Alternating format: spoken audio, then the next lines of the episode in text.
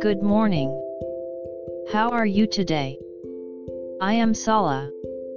Let's start today's Bible. Today's Bible verse is James 4 8.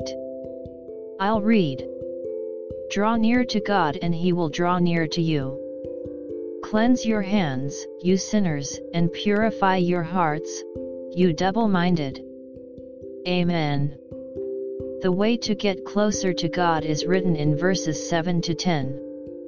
Resist the devil, cleanse your hands, purify your hearts, mourn, and be humble, and God will come to you.